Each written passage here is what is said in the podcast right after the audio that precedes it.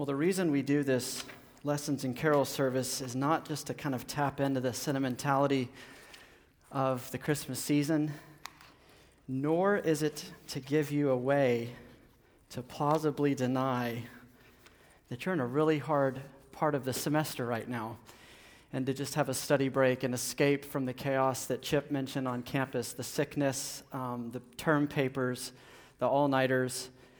Um, we do this service to, in the midst of the chaos, in the midst of the franticness, get our bearings and remember that this chaotic, sickly world is the only world that Jesus came into. So don't think about tonight as escaping what lies before you back at home or back on campus. Think of this as meeting you in the midst of that and setting you on a trajectory in the weeks to come because some of you, when you go home, things get more chaotic or more sad, or home isn't home. And remember this in the midst of those places, not as an escape from those places. We have a hard time thinking about Christmas the way the Bible talks about the Christmas story, or God becoming man and entering into our world. Think about some of the ways we've been discipled our whole lives in the ways we think about Christmas. Uh, we have kind of the sentimental nativity stories with nativity scenes. And our, our best carols, the ones we all know by heart, start like or go like this O little town of Bethlehem, how still we see thee lie. Um, above thy deep and dreamless sleep, the silent stars go by. And a song we'll sing in a little bit that has more lines than just this, but Silent night, holy night, all is calm, all is bright. Round yon virgin, mother and child, holy infant, so tender and mild, sleep in heavenly peace, sleep in heavenly peace. That's how we think about Christmas. The way the early church thought about Christmas was very different. From the 11th century onward, this song we started tonight by singing, O Come, O Come, Emmanuel, has been a, uh, a carol of the church since the 11th century. And the way the early church used to sing this song is half of the congregation, when they would gather, would sing the groaning part, the dark part, the yearning part. O come, O come, Emmanuel, and ransom captive Israel that mourns in lonely exile here until the Son of God appears. There would be a pause and a gap. And then the other side of the room would just belt in Rejoice, rejoice. Emmanuel shall come to thee, O Israel. Darkness and mourning and loneliness and exile answered by rejoicing, for Emmanuel has come. So, which story is the right story? Is it the one filled with darkness and mourning and chaos? Or is it the silent, sweet, no crying, gentle version? Well, the Bible answers the question, and it's an important question. Matthew seems to think so. The way he has chosen to describe Jesus' birth that Hunter just read a second ago in verse 18 is this He doesn't start by saying, Hey, let me tell you the story of Jesus' birth. And he doesn't just saying, Hey, get this, God became man, became one of us. He says, Now the birth of Jesus Christ took place in this way. In other words, this is how Jesus Christ entered his world. So for Matthew, how is key. What world did this God step into? Sanitized world? A little town of Bethlehem, away in a manger world? Sweet, gentle, painless world? Or did he enter into the world that O come, O come Emmanuel is capturing? That Matthew is capturing? This is an important question because deep down inside, this question is tied to the question Did this God come for me? And can he help me? And can he save me from where I am, Christian or not? With all the chaos and whatever's going on in your life. If this is what you've been discipled in and this is who you think God is, he's of little help for you. This is a world where none of us live. This is not the real world. If this is the true account, the historical account of the world God stepped into, you have great hope because you're familiar with this world. In the space of about 10 verses that Hunter read, Matthew drops some shady details about how God invaded this world to take it back for himself and to make everything new and good again through Jesus. In the space of 10 verses, we find out about fear and uncertainty and panic. What Claire read earlier with Mary Mary did not receive this plan of God as this is my dream life. Finally, this is what I've always been praying for. Mary was panicked by this idea. Joseph was troubled by it, Matthew says, as any guy would be troubled when the Holy Spirit comes and says, Your girlfriend is pregnant and the child is of mine. The child is of mine. He's troubled. Now, we don't know how long. Was it a day? Was it a week? And then he had a dream, and the angel said, Hey, don't worry. This is going to work out. Was it three months? Was it eight months? How many sleepless nights did Joseph go through before he slept one night and had a dream? And the angel said, Do not fear. How many sleepless nights did Mary have? How long did she live with this news secretly? Doing the math in her head, I know exactly what my dad's going to say when, I, when he sees the baby bump. He's as likely to believe that this child is of God as you would be if you walked to your dad or your daughter came and said, I'm pregnant, but don't worry, it's from God. That would just make your dad madder So, fear and uncertainty and trouble. Sexual promiscuity. Joseph and Mary were good Jews. They knew the scriptures, they were obedient, humble people, just people. They knew what the law prescribed for adultery stoning. And Mary's doing the math in her head of I'm going to be pregnant, visibly pregnant pretty soon in front of my town, and everyone here knows me. And how am I going to explain this? How are we going to explain this? Joseph, because he's a just man, says quietly, listen, behind the scenes, we're just, we're just going to pretend like this engagement never happened. Plans to divorce her quietly until he has the dream. There's rumors that go around town. We know from the other Gospels later on, Jesus was known and called by the townspeople as the bastard son of Mary. Joseph's not mentioned by intent. We don't know where the dad is. I don't know who the we don't know who the baby daddy is. He's the bastard of Mary. That's who he is called. And Mary knows this, and Joseph knows this. He's born into a family of poverty, living paycheck to paycheck. Think two years ago in West Virginia or Appalachia when the election's going on, and you're seeing how these people live in just abject poverty, and you see the desperation and the tragedy that no one listens to their voice. That's his family that he's born into.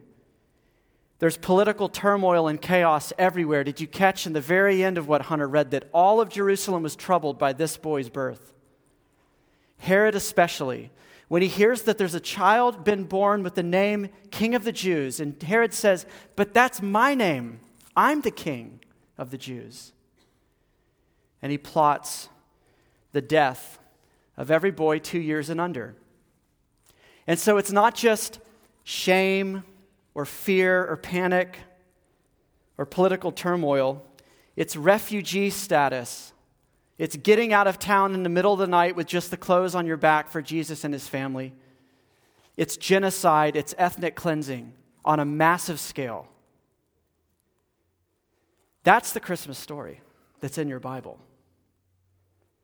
It's very different than the songs we sing. And here's why we must see this Jesus came into your world. It's the only world he came into. Is this broken wreck of a world and broken wrecks of lives. Jesus didn't land into paradise. It's more like he landed into Syria, present day, in the midst of a civil war, in the midst of chlorine attacks where little kids are dying and horrible tragedies are happening. That's the world that Matthew says God stepped into to redeem.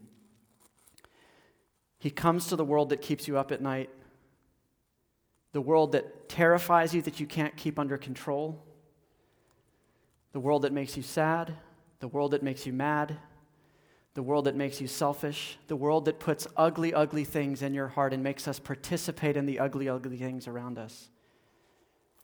That's the world Jesus stepped into to redeem. And that's your world, and that's my world. So the real Christmas account is actually very encouraging, though it is not as sentimental as the one we grew up with. Perhaps not as warm and cozy up by the fireplace for this conversation. Here's this to listen to and to make sure you see before we push any further. You have to look at and embrace and taste your own weariness if you're going to truly rejoice. If you're going to truly, in a deep souled, deep hearted kind of way, rejoice, you first have to look dead in the eye the weariness in your own life and in the world around you. That's how rejoicing happens in the midst of weariness. A weary world rejoices. That's what this story is about. How does God bring rejoicing in a weary world, though? How does He bring rejoicing? How could someone walking the streets of Damascus, Syria, with all of this hell going on around it, be whistling or content or have joy? or you in your life? How could you have joy? Well, Matthew didn't structure his account of Jesus' entrance in the world around like three philosophical points. He really builds this around names. Did you pick up on that? Several times. He says, He will be called this, He will be called this, He will be called this, He will be called this. And there's three names in particular that he draws attention to that are really the gospel in this passage. And these are not names that Mary and Joseph look at their cute little baby boy and they say, he, he looks like a John. Doesn't he look like your dad who was named John? Let's call him John. God doesn't delegate this task. He says to Joseph and he says to Mary, You shall call his name Emmanuel, which is just a bunch of Hebrew prepositions and proper nouns smushed together. Immanuel, with us, God. Name him this, God says. Name him God is with you. Well, what does this mean? What's the significance that God is with us in our weariness? Because that's the secret to rejoicing in the midst of weariness. I've talked a little bit about my sister Annie before. She lives three hours north of Nairobi in a tiny little town called Nanyuki. And she has, for almost 10 years, run a baby home. It's not an orphanage uh, because they they receive abandoned babies that have been left by the roadside, or the police find them in public toilets or wherever and bring them to Annie. They've been abandoned, left for dead. They'll bring them to this baby home. They will take care of the baby, whatever the baby needs. They'll raise these children until they can find the forever family in the town or the region. What does it mean that Annie, my sister, is with these orphans? What does it mean that Annie is with them. Well, she's a Westerner, so she has access to power and education and money that most of the rest of the world doesn't. She is um, she's medically trained. She's an EMT. She has a huge heart for these kids. She has two, uh, three older brothers, myself included, who, to our shame, made her tough as nails through a lot of fighting and other things growing up. So she's ferocious. That's who my sister is. What does it mean that that Annie, with all of her education, her resources, her medical training, her ferocity, her tough as nailsness, is with these kids? It means she's not arm's length from them like I am. Hey, call me if you ever need anything. I'm here for you, like we say to each other. That's not what it means that Annie is with them. She is with them, she lives with them. She's in the next room from them. She knows them. And what does it mean that Annie is with them? It means that she knows which one of them is crying based on the sound of the cry. It means she knows how to treat each one at a different pace. She knows their needs. She's acquainted and familiar with their personality. She is with them. And add all of this up Annie with them or God with you, God with all of his resources, all of his power, all of his compassion, his grace, his loving heart with, not, hey, call me if you never need me. Let me know if I can do anything to help. But God with you. And all that that means, you. You and your past, me and my present, me and my cluelessness about the future, me and my bad habits, me and my darkness that I don't let people see, me and my regret. God with me. Add all of that up. And what you get is there is something bigger and more fundamental and influential to your story and your life than your tragedies and your weariness. Is that not true? For my sister, is there not something more fundamental and influential and game changing in these orphans' lives than their orphanness? You bet. It's my sister and all the other helpers. She is the dominant influence, the game changing presence in their lives, not their orphanness. God with you, Emmanuel, is the game changing presence in your life, in the trenches of your real life. Not the life you wish you had, not the way you think you should be, but the way you are good, the bad, and the ugly and dark. God with you there. That's Emmanuel. Do you believe that? Here's where the metaphor breaks down Annie can't change the status of these kids, they do not have a father and a mother. Annie can't transform their hearts. She can't push back, in a sense, the stubborn status or the stubborn tragedy of their orphanness. She can't change them, even though she can meet them in the midst of it and serve them. But Jesus can, and that's what his second name that Matthew says here is You shall call him, God the Father says. Jesus, which is a Hellenized version of the name Yeshua or Joshua, which means literally it's a verb and a proper noun. Yahweh saves, God saves. And Matthew expands a little bit. He saves us from what? He saves us from our sins. So it's not just Emmanuel, God is with you. It is God is with you, and you shall call him Joshua or Jesus, which means he will deliver me from my sins. He will save me from my sins. That's the second name that Matthew draws attention to here. Why this name? We don't have time to go into Joshua from the Old Testament. He was a conqueror, he was a deliverer. He defeated the enemies of God's people, just like Jesus will for his, like his namesake. But what he will do, he says specifically the reason he has come near to you is to save you from your sins. And the question that raises is do you realize that's why God has come near to you? This is always what Jesus wanted to talk about first, whether you were a paralytic or a tax collector or a woman of the night or whatever you were, Jesus wanted to start here.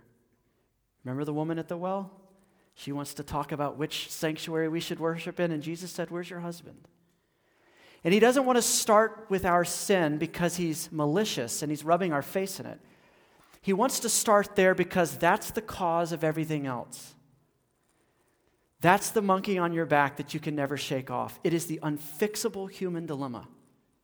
It is intractable, it is stubborn. Try as we may, it doesn't go away. It is your number one need of God. Is one who can wash that away and one who can transform my heart so that it stops becoming a factory, an epicenter, a production center of evil Jesus says, I have come to save you from your sins, to separate you from the guilt of it, as far as east is from west, to separate you from the power and the captivity of it and the slavery to it, to set you free from the love of sin, delighting in it, and helping you see it for what it is. You shall call his name Jesus, for he will come to save us from our sins. And I ask you, is this your connection point with Jesus? Or are you only willing to let him come near to you? Or you only have ever thought the reason God comes near to me, this awesome sentimental Christmas story, now means I can kind of, it's ballast for my emotions. I don't have to feel sad all the time or anxious all the time. Kind of open up to a verse and pop this, and I feel better all of a sudden. Is that your only connection point with Jesus? Or does praying to Him or pleasing Him get you the future that you want? Jesus didn't come primarily for that reason. He came to make you new and to make you good and to make you clean and to make you friends with God again. Do you see that as your connection point as He does? And the last name that Matthew talks about here is that he is the king of the Jews. Verse 2, chapter 2. Herod says, Where is he who has been born king of the Jews? And the question here is, well, then what kind of king? Because I know what kind of king Herod was. Herod was the kind of king that we're all used to. He's the politician that we're all used to. He's the leader that we're all used to, the dictator, the tyrant. He is one who leverages his power for his own personal or political interests. Is Jesus that kind of a king? Is he the kind of king that's indifferent to the needs and struggles of the average, everyday Joe Schmo? Is he the kind of king who's holed up in the palace, unaware of real life for his subjects? Is he the kind of king who only acts on your behalf when it's in his interest to? What kind of king is this Jesus, King of the Jews? Well, he says a few verses down And you, O Bethlehem, in the land of Judah, are by no means least among the rulers of Judah, for from you shall come a ruler who will shepherd my people, Israel. He's a shepherd king. And he's always referred to that all the way through the Old Testament. The Messiah will be a shepherd and a king. The way Jesus rules you is by knowing you. Shepherds meet sheep where they are. Shepherds move at the pace of the sheep, or they move the sheep along at a healthier pace. Shepherds protect the flock. Shepherds lead the flock to pasture. Shepherds strike the sheep when they're running towards danger. Jesus is a shepherd king, and Matthew puts that in the spotlight.